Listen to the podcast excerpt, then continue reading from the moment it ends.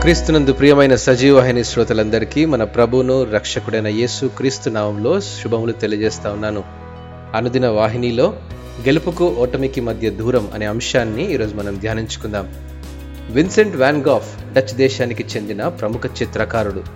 ప్రపంచ ప్రఖ్యాతిగాంచిన తన కళలను పంతొమ్మిదవ శతాబ్ద కాలంలో ప్రదర్శించాడు. అయితే ప్రఖ్యాతిగాంచిన వ్యక్తి అని చెప్పబడినట్టు తన జీవితకాలంలో తొమ్మిది వందల చిత్రాలను వేసి అమ్మకానికి పెట్టినప్పటికీ కేవలం ఒకే ఒకటి అమ్మగలిగాడు.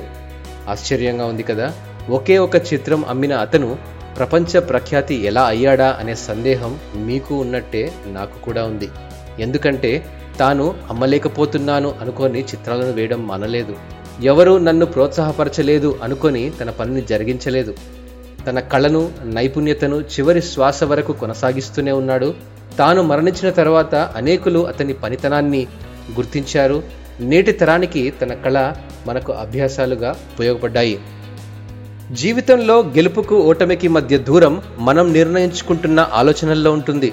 మనలోని తలాంతులను ఎవరు ప్రోత్సహించకపోయినా వాటిని సరైన రీతిలో ఉపయోగిస్తే అది నైపుణ్యతను మెరుగుపరచడమే కాకుండా మన ఆశయ సాధనకు సహాయపడుతుంది.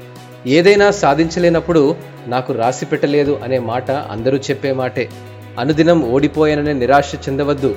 గెలవడంలో ఓడిపోవచ్చు కానీ ప్రయత్నించడంలో గెలుస్తావు. ప్రయత్నిస్తూ గెలుస్తావు. ఆకులు రాలిపోయిన చెట్టుకే కొత్త ఆకులు చిగురుస్తాయి కదా. జీవితంలో ఏదో కోల్పోయామని బాధపడవద్దు. సహనం లేని వ్యక్తి ఎన్నటికీ విజయం పొందలేడు. ఏదోలా బతికేస్తే పోలా అనుకుంటూ పోతే ఏదైనా చేయాలనే ఆలోచన అసలే ఉండదు. అప్పుడు ఏ పని చేసినా విఫలమే. ఏదైనా సాధించగలను నేను ఏదైనా చేయగలననే తాపత్రయం మనకుంటే దానితో పాటు దేవునిపై విశ్వాసం జోడిస్తే ఏదైనా సాధ్యమే. ఈ అనుభవాలను ఆలోచిస్తే పరిశుద్ధ గ్రంథంలోని పేతురు గుర్తుకొచ్చాడు. ముమ్మారు బొంకాననే నిరాశ తనలో ఉన్నప్పటికీ క్రీస్తు కొరకు మరణించడానికి సిద్ధమే అనుకున్నాడు. అతని సంకల్పం విశ్వాసం పట్టుదల చివరకు క్రీస్తు కొరకు హతసాక్షి అయ్యాడు. పేతురు అనే బండ మీద క్రీస్తు సంఘాన్ని స్థాపించాడు. ఓటమి నీ రాత కాదు గెలుపు ఇంకొకరి సొత్తు కాదు.